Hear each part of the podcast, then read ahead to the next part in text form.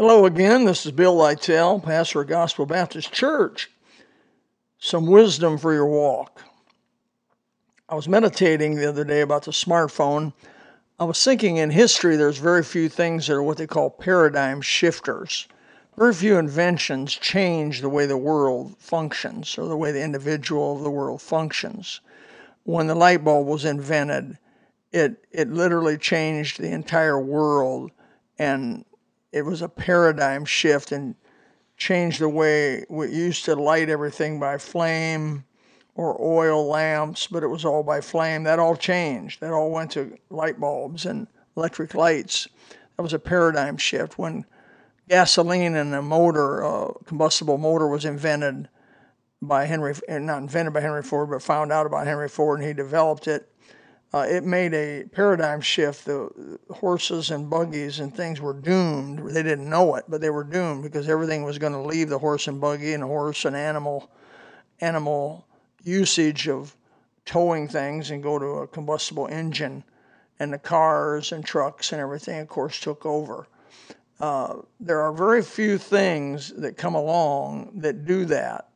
Obviously, electricity did that.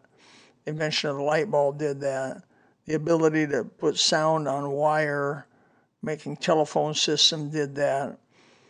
Shortwave system that was developed that that changed the paradigm shift the way we communicate. TV, movies, DVDs, uh, all changed the way people function. And then came along the phone, the internet, the phone.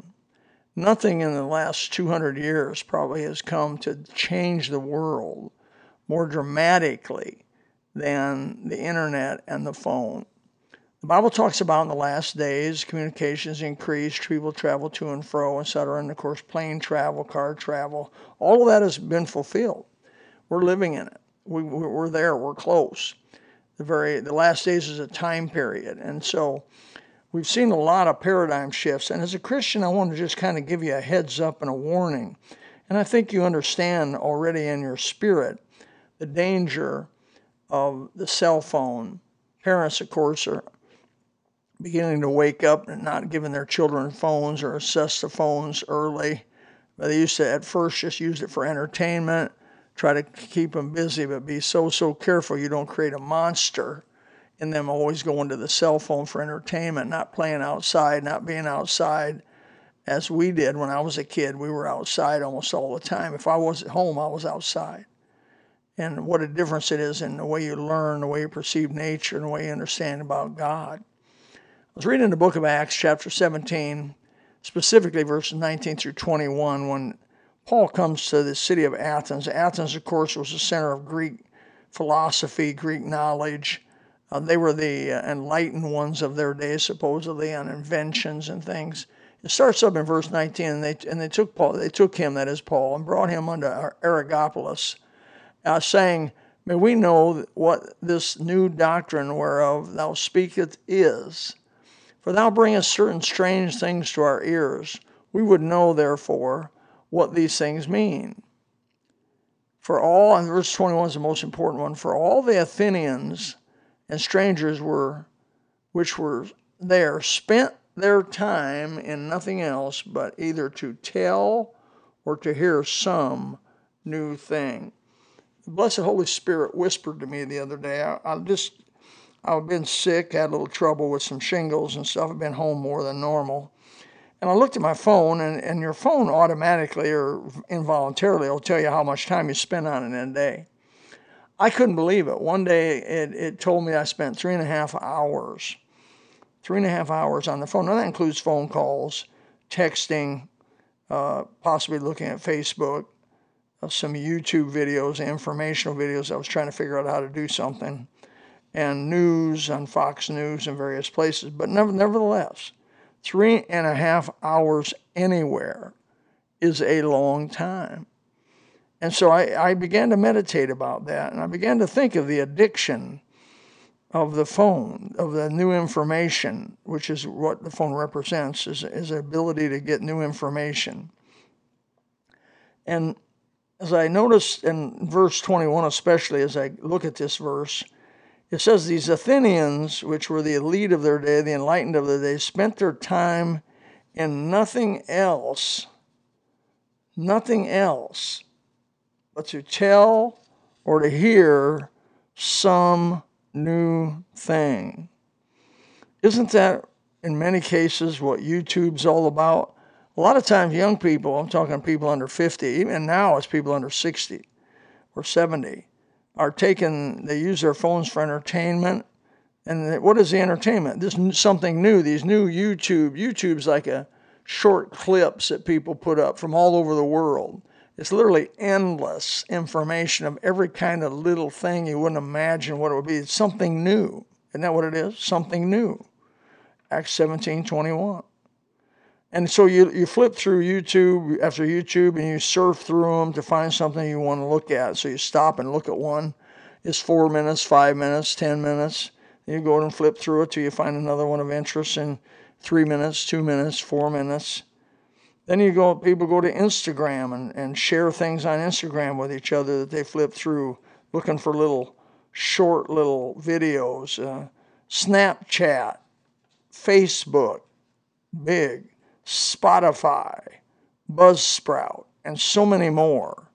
Uh, these little informational places that you can put little texts up and little pieces of information, and you can make uh, just little interesting things you can put on there, and people just you spend your time flipping through that. Uh, we call it surfing, you know, flipping through from one to the other, the other, the other, the other. The, when I go to uh, restaurants, I watch people and I notice they take their phone. They'll sit together, four of them sit together. If they're young people, they'll all four have phones and they're all looking down at their phones, flipping through, you know, whatever they're flipping through Snapchat, Instagram, what young people flip through, YouTube, Buzzsprout, I don't know, Spotify. They're flipping through it. Just flipping, flipping, flipping, flipping, flipping. They may stop and look at one and they keep flipping. And so the hour that they're spend there, most of their time, they're on their phone. I think it's important if you have a phone to look how many hours you spend on your phone daily or weekly. It'll give you a weekly report, a yearly, how many hours you spend on your phone. And now, not all those hours necessarily are bad. And I'm not saying everything we do with the phone is bad. Man, the phone is, I'm a mechanical of some sort, and I can fix things. I fix things, that's what I do. And I want to put a new head on my string weed trimmer and so I get on YouTube and I find the right one and I look at maybe two or three or four guys with showing me how to do that, how to take the one off I got and how to put a new one on. That may take 25 minutes. Well, that's not bad. That's learning how to fix something. You may, I've used it to rebuild my generator. I've used it to put a, uh, every kind of thing you can imagine you want to fix, you can go on the internet and find out how to fix it. You watch a video how to fix it. Well, that's good. There's nothing wrong with that stuff. That's that's constructive. But what I've found, maybe you be honest, be honest with me about this, is as you're going through these YouTube, sometimes you see something illegitimate, something sensual, something wicked. So they slip one in there. They shouldn't. I don't know how they do it, but they slip one in there. You may not even be on any kind of subject like that or maybe in maybe in, in Facebook you'll be going down through some all of a sudden somebody will slip something on there. I've had to block about 35 different people because of the uh, promiscuity of what they put up on Facebook. I don't want to look at it. Don't want to even don't have my eyes set on it. So I don't know about you, but I, I believe that you and I are not that much different. And I think we find stuff that we shouldn't be looking at. The Bible says, "I'll set no wicked thing before mine eyes." That's what the Bible says. And I know, I know I failed in that by allowing that to go across my eyes. And once it goes across your eyes and it goes into your brain, it's there forever. You almost never forgets anything wicked. You you'll forget good stuff, but you won't forget wicked stuff. That's the, kind of the evil nature we got. Well, I hope this uh, helps you in some way. For the, all the Athenians and strangers which were which were there spent their time in nothing else but either to tell or to hear of some new thing. Isn't that the modern day America? People on their phones, when they get together, they say, Hey, I saw on Facebook, I saw on YouTube, I saw on Snapchat, I saw on Fox News, I saw on this, something new they spend their time with. And yet, when I go to them and ask them, Have you read your Bible this year? No, no, preacher, I don't have time to read Bible. Uh, have you memorized any scriptures this year? I mean, look at your life. What have you done this last year? Because pretty soon those years are going to turn out to be your whole life. You're going to say, I never really memorized much of the Bible. I never even read much of the Bible. I really didn't. And no, you no wonder you're spiritually, no wonder people spiritually struggle. No wonder people spiritually fail.